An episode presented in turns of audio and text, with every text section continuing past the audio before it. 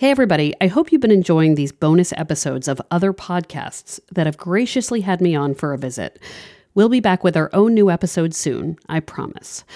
Today, I bring you an episode of the Meditative Story podcast. I am not someone who meditates, and I do not like sitting still. So when this podcast invited me on, I was a little scared. But their producers guided me in a storytelling exercise that was really enlightening and revealing.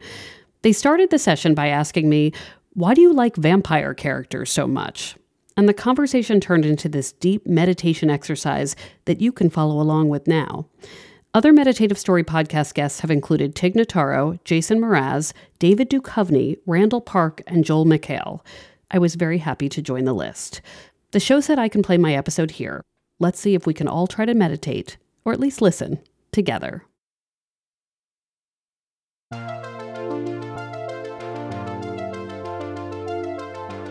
My sister and I love vampire movies Fright Night, The Lost Boys. We rent them on VHS from Blockbuster over and over again. I have crushes on most of the characters. But more than that, I'm sort of jealous of them for getting to live forever. They have endless days of adventure and excitement.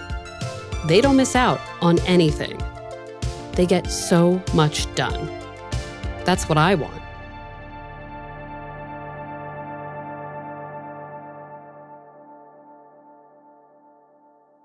Meredith Goldstein writes the wildly popular love letters column in the Boston Globe.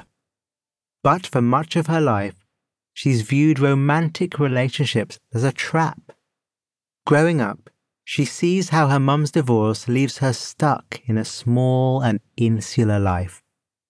Meredith wants more for herself, so she packs every minute of her day with as much as she can to pursue success in the wider world.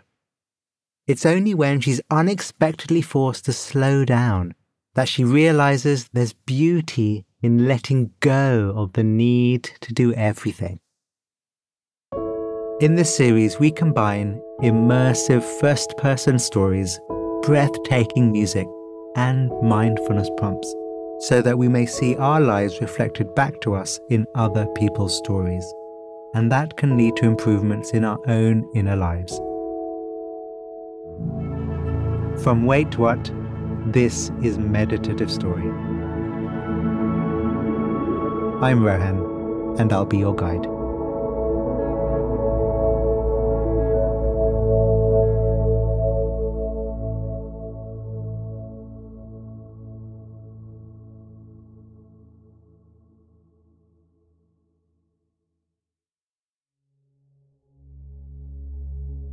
The body relaxed. The body breathing. Your senses open. Your mind open. Meeting the world.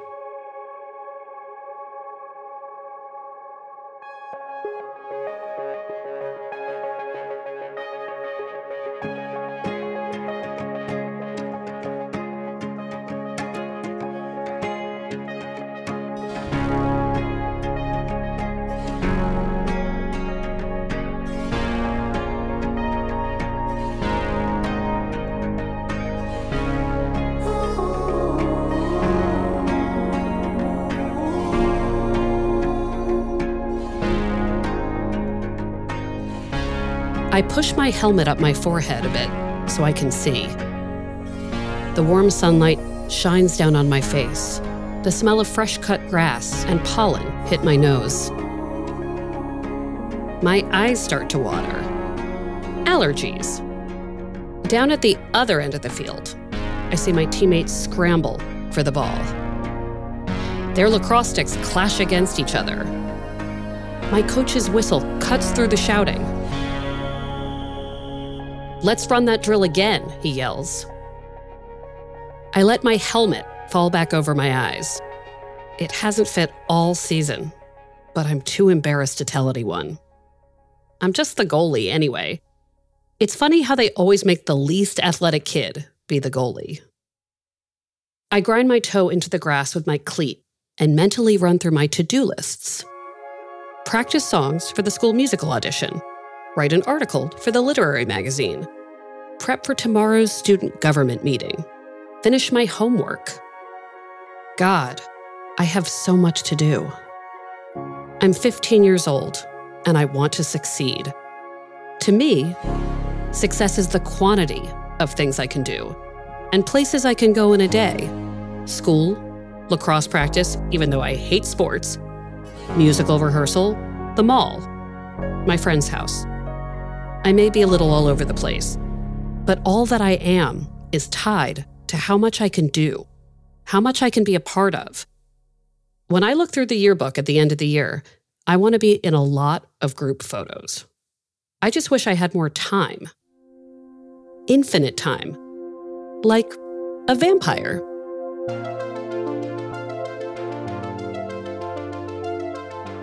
My sister and I love vampire movies Fright Night, The Lost Boys. We rent them on VHS from Blockbuster over and over again. I have crushes on most of the characters.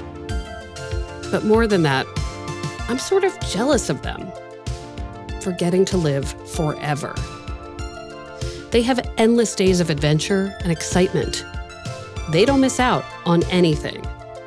They get so much done. That's what I want. I fill up every minute of my limited time, moving from one activity to the next, even the ones I'm bad at, like lacrosse. Sometimes it feels like too much. I'm behind on classwork because of everything I do outside of school. I'm always tired. I feel like I'm failing at everything. But it's how I make sure I never feel stuck in one place. I rest my lacrosse stick on my shoulder. Just a few more minutes until practice is over. Then I have to move on to the next thing.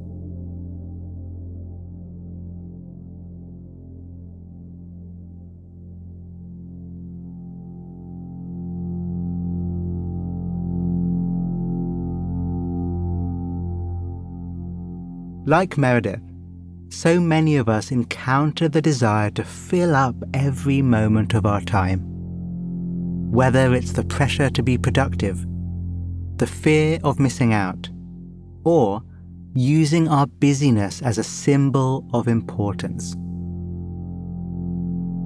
Take a moment to simply soften and notice what that desire might be for you.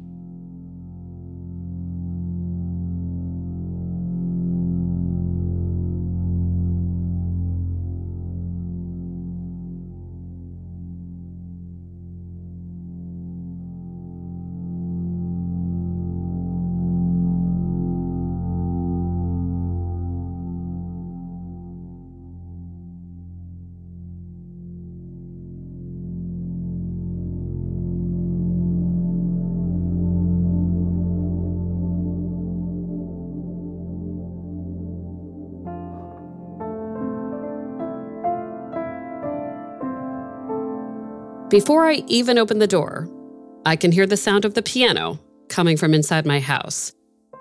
A repeated arpeggio, slowly walking up and down. I take a breath, softly open the door, and tiptoe across the stone floor of the entryway. My backpack is overstuffed, my lacrosse stick under my arm. It slips and bangs on the floor. The arpeggio stops like a record scratch. I look sheepishly to my left, into the piano room. The walls are covered with art and little curios, all gifts from my mom's piano students. It's like a museum.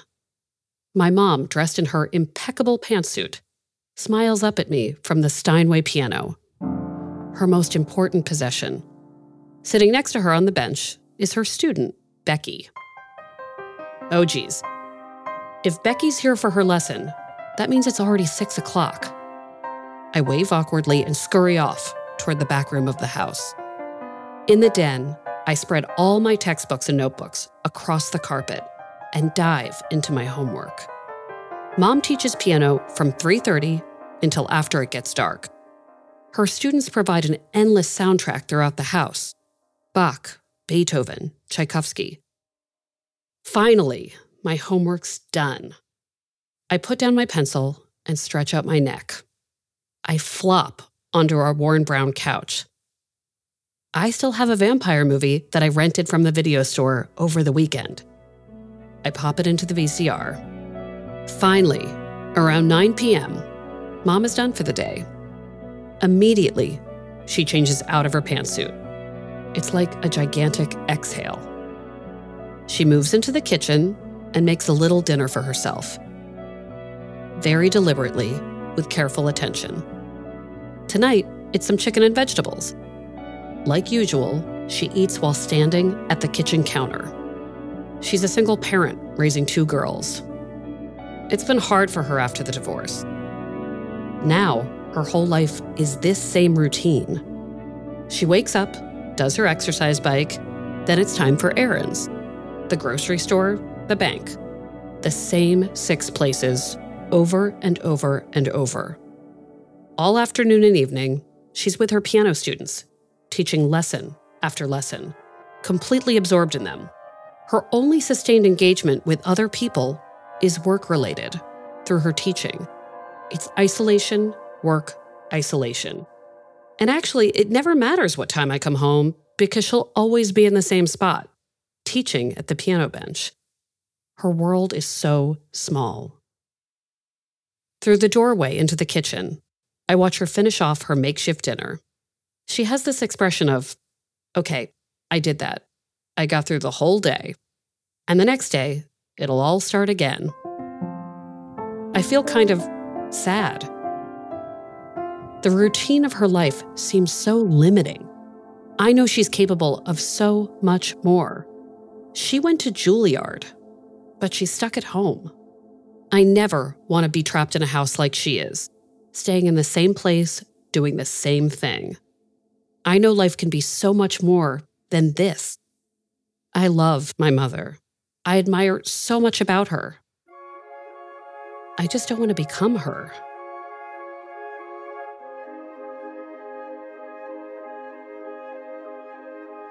My fingers fly across my keyboard as I put the finishing touches on my latest article a piece about the local town's sewer commission. I shuffle through the handwritten notes. What was that one city official's name? I brush aside the caps of Diet Coke bottles and empty inhalers that litter my desk. I don't have time to tidy it. I need to get this article off to my editor. My landline rings. I pick up. Providence Journal. This is Meredith. I'm an intern here at the paper. I'm 21, one of the youngest people here, and I still constantly push myself to be the best, to do everything. I feel the end date of my two year internship looming like a ticking clock. Am I making the most of this job? Am I doing enough? On the other end of the line, I hear a familiar, slightly panicked voice. It's my mom. I cut my hand over the mouth of the phone and glance at the coworkers who share my pot of desks. Are you okay? I whisper. She's just started dating someone, her first relationship in a while, and the first time she slept with anyone in a long time. She's stressing out, overthinking it. At first, I don't even understand the problem, and then she says it. She's worried about STDs, even though she just had protected sex this one time. She already went to the doctor to get tested, but hasn't gotten her results yet. I fiddle with the phone cord. The fact that I'm the person my mom calls about this, it's a little uncomfortable, but I'm used to her confiding in me. She has for years. She doesn't have many friends of her own to call. Those who are around I think she wouldn't want to embarrass herself in front of them. That means her life is still as isolating as it's always been. I try to make my voice sound calming when I tell her the statistical unlikelihood that she contracted anything. But when she says she'll let me get back to work, she still seems on edge. I hang up. I believe she'll be fine, I just don't understand why people put themselves through all of this dating, relationships, this whole pursuit of something that's not a reliable source of joy. It's just wasted time. For me, I try not to focus on dating. I know I don't want to get married. The marriages I grew up seeing don't seem to benefit women, especially when they don't work out. For my mom, it went like this get married young, have kids, buy a house, marriage breaks up. Now you're in a house that's meant for two people to afford. You don't want to move because of the kids' school, and you need the piano room to teach. Now you're trapped on this hamster wheel, working to afford the house you bought when you were married. So, why go down that road at all?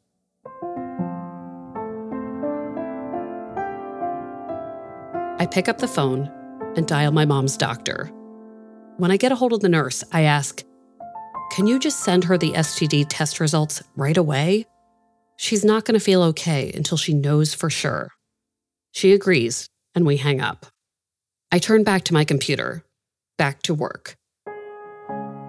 Every day at this job is a calendar day that's ripped off until I have to find some amazing next thing. Sometimes I wish I could just freeze everybody so the whole world would stop. Then I could write a whole book or something, complete some future accomplishment that'll finally feel satisfying. I'm never fully reaching the potential of what I can experience or get good at. All I can do is keep thinking about what's next and fill every moment with as much as I can.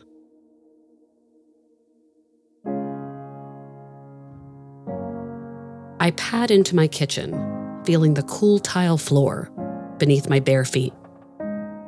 Through the window, I hear the birds chirping, acting like it's a normal spring morning, though this spring has been anything but normal. It's April 2020. A month ago, everything shut down. We're told not to come into work, not leave our homes, not do anything all the busyness I've relied on my whole life comes to an abrupt stop. And I am, along with the rest of the world, living my worst fear, very much trapped in my home. The news is scary. I try to stay updated, but there's only so much information to take in. Then I have all the other hours of the day to fill. I open my refrigerator door. There it is, the coffee I made last night. I used to buy iced coffee from coffee shops, but they've all been closed for weeks. I cradle the cold cup in my hands and head upstairs to start my at home workday. I sit at the Target desk I bought in 2019 and open my laptop to edit a draft of the advice column I write for the Boston Globe. The morning passes with blocks of writing and Zoom meetings. When it's lunchtime, I walk back downstairs to the kitchen again. It's time to make a little meal. Trapped at home in my little world, I've become ceremonial about what I eat. Today, it's chicken and vegetables. I eat, standing at the kitchen counter. The afternoon is filled with more work, more writing, more Zoom meetings. It's the same routine I did yesterday and for weeks before that. Morning coffee a little work, lunchtime, a walk, a little more work. The hours seem to drag on. The days feel like they'll never end. When I was young, I envied those vampires I saw in my favorite movies because they had all the time in the world to do whatever they wanted. But now I'm starting to see what infinite time really looks like. It can't always be a new adventure, a new accomplishment so much of life is just the same little tasks, over and over and over again. But as I lean back in my chair and close my laptop for the day, I'm surprised to find that I'm not actually miserable. I'm not worried about the things I'm missing out on in the real world, because the world has just stopped.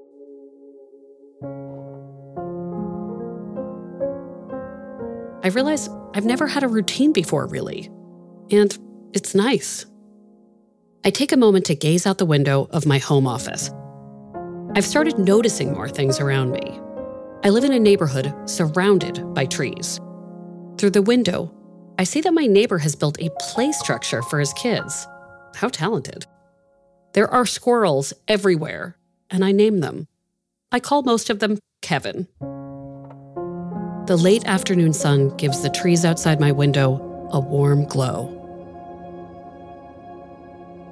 My brain gets quiet. In a way, I have trouble putting words to. I still have anxieties about everything going on in the world, but I also feel so much more present. For the first time in my life, my expectations for myself are low and reasonable. I didn't realize how much I've been racing. I begin to find solace in the smallness of my accomplishments. That evening, I sit down to play at the keyboard I've borrowed from a friend. I sit in my cozy living room, where I've propped the instrument up on a chair. I place my fingers on the piano keys. I haven't played in years, but this is part of my new routine. I take a few hours of my day to just play. Tonight, I work out the melody to a song from the vampire film, Twilight. It's music my mom loved too. She passed away nine years ago. She had cancer. She was almost 65. I think of her as I press my fingers down on the keys.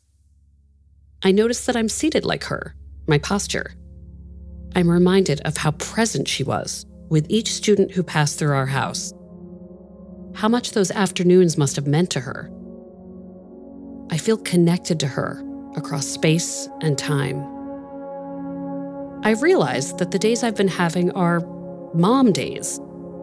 I'm in or around the house, largely by myself, doing the same things over and over, just like she did. And I don't feel trapped. I don't feel like I'm missing out on more. As the melody reverberates throughout the house, relief washes over my body. I always felt responsible for my mom. For so long, I thought of her life as limited. But here I am, being limited. And I feel happy. Those years of small days, of routine, were not lost for her. They were probably pretty incredible years. In keeping myself so busy all the time, I filled my life with stuff to do. And now, there's all this space space to notice things, and space for things to get in. Things like feelings of grief and happiness, too. None of these feelings are as scary as I thought they would have been. Sitting at the piano, I start to feel euphoric. That's the only way I can describe it. I feel light, like I'm floating. It's the sort of lightness I felt after my mom passed. It's the lightness that comes from accepting a lack of control. I've let go of the need to do everything. For the first time in my life, I'm not striving. I'm kinder to myself. I just do one thing at a time, and I don't feel guilty about it. I feel the benefit of slowing down and opening myself up.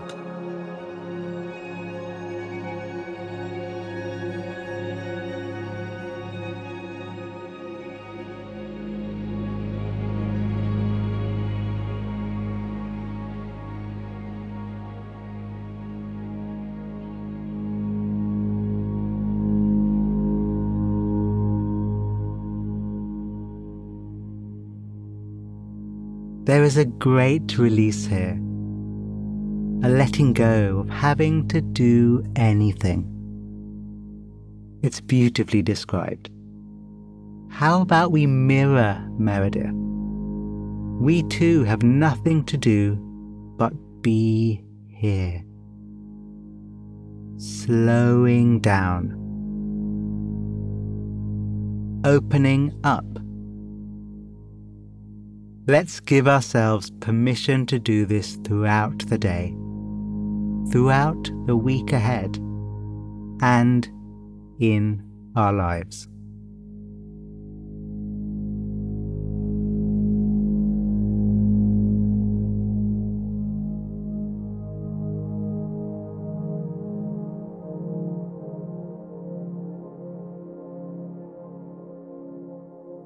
I shove my hands deep into the pockets of my long coat. The chilly air nips against the tip of my nose. It's March 2021. That awkward time in Boston when it feels like it should not be winter, but it's still kind of winter. The city has just started illuminating all of the bridges along the Emerald Necklace Walkway with green lights. I can just make out the elegant stone arch of the bridge we came to see, a few hundred yards away. Great, I say. We've seen it. I turn to look at Logan, signaling that I'm ready to walk back home. Logan looks back at me, incredulous. You've got to be kidding, he says. Logan and I met online. Our first Zoom dates were a few months ago. Now we go on these walks. I like that he looks outdoorsy. Not fully outdoorsy, but a little outdoorsy. We're gonna go this far and then not go all the way to the bridge, Logan says. We're like yards away. I laugh. Well, yeah, but we've checked this box. Let's get moving. Logan shakes his head. No, he says. We have to go the whole way. And so we do. We talk. We crack jokes. We spend more time. When we finally get up close to the bridge, it does look different. And I find myself looking at Logan and thinking, I could maybe date this guy. Before, I would have never taken a long walk to just focus on the person next to me. I'd always be worried about the hours I could be using to check another box. But now, I have the training of my mom days. And every experience feels more equal. Writing my column is as important as the ritual of eating a meal, which is as important as finishing a book I'm reading or of just being here right now. An evening like this is no longer a waste of time. It's just something I'm enjoying. In slowing down, everything I do is the thing that I'm doing as opposed to just something I'm doing while thinking about the next five steps. It helps me to just be. And it helps me stay connected to my mom. On the 10th anniversary of her death, my friend messages me. She asks if I want to get dinner, if I want to be kept busy. At first, I think I should go get dinner. And then I realize I don't have to do anything. So that night, I do nothing.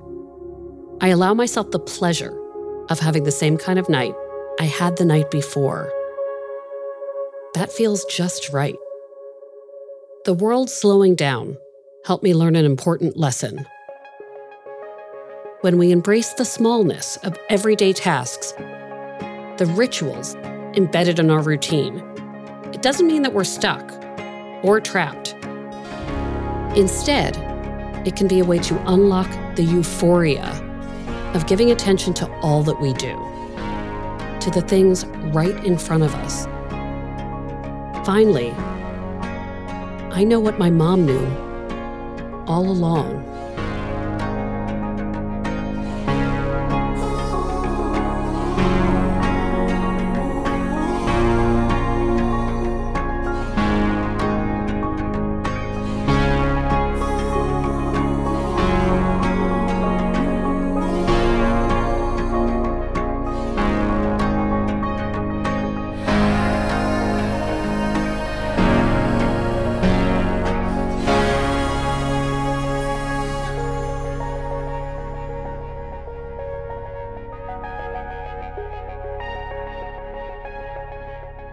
Thank you, Meredith.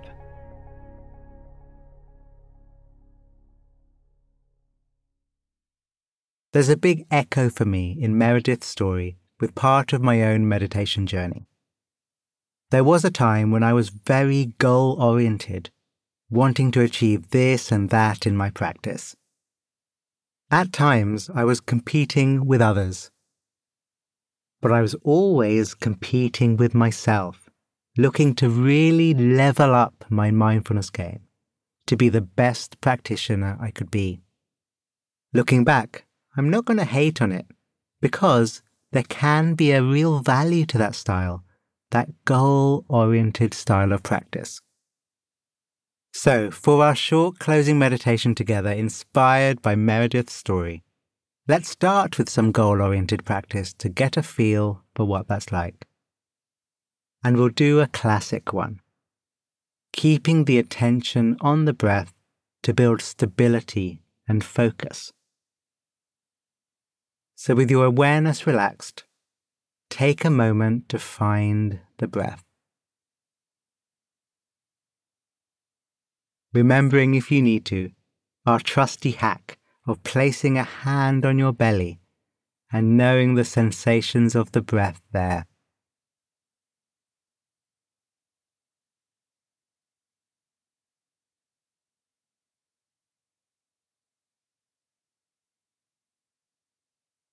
And the goal of this exercise is to place and then keep our attention fully on these sensations of the breath as long as possible. Three breaths is okay. Five breaths is decent. Ten is good. Let's see how you get on. Again, the goal is to be aware of the sensations of the breath and to rest your attention there exclusively for 10 breaths with no distractions.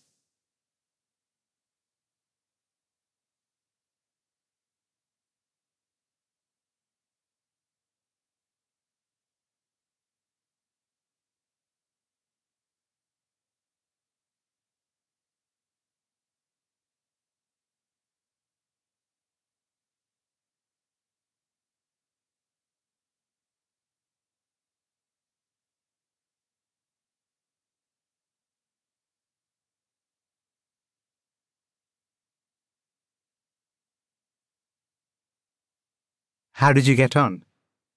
Did you get to 10? Or did you get distracted? Or did you, like I used to do, get distracted, but counted to 10 anyway, for some kind of reason? Also, how do you feel about how you did?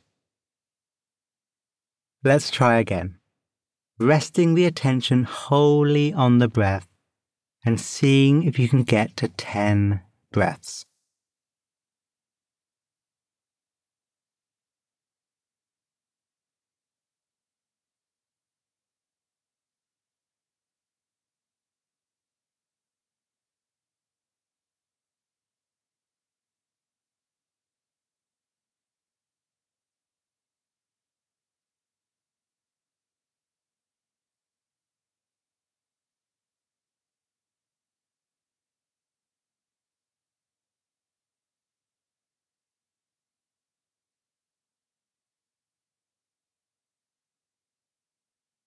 Now, goal oriented practice can be really helpful. It can bring energy and direction when things are going well with a real sense of progress. But it can also bring tightness and tension, which we're not always aware of, and disappointment, which we do tend to be aware of. Disappointment when we don't reach our goals as quickly as we'd like to. At the height of my being into goal oriented practice and, to be honest, getting a bit stuck and frustrated, I read a talk by a meditation teacher who spoke about an entirely different paradigm of practice. Alongside goal oriented practice, he talked about source oriented practice. Still very much a formal form of meditation, he explained how instead of doing a technique to get somewhere, source oriented meditation techniques were all about tuning into what is already here, letting that which is here reveal itself. So that is what we'll do to close out. And as we do, see if you can notice any of the freedom and flow that Meredith talked about when she made that switch from being goal oriented to being source oriented in her life.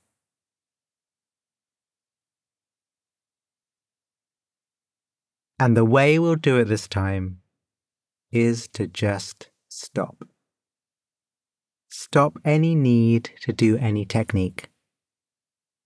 Not putting our awareness anywhere, not sending out kind thoughts, no relaxation of the body even. Instead, just knowing what is happening. The mind bright and interested in what is here, not trying to chase what is not here. And if you like, you can use the question What is here to be known right now? as your tool to settle into source oriented practice. And whatever is revealed is what it is.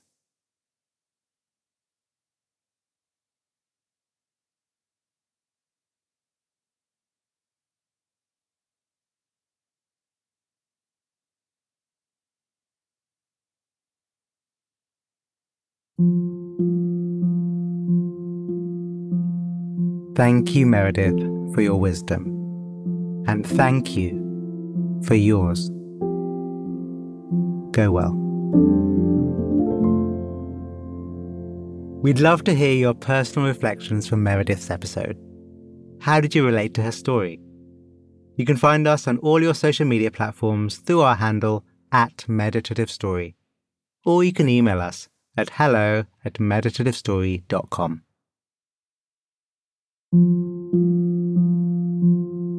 Meditative Story is a Wait What original. Our executive producers are Deron Triff, June Cohen, and Jay Punjabi.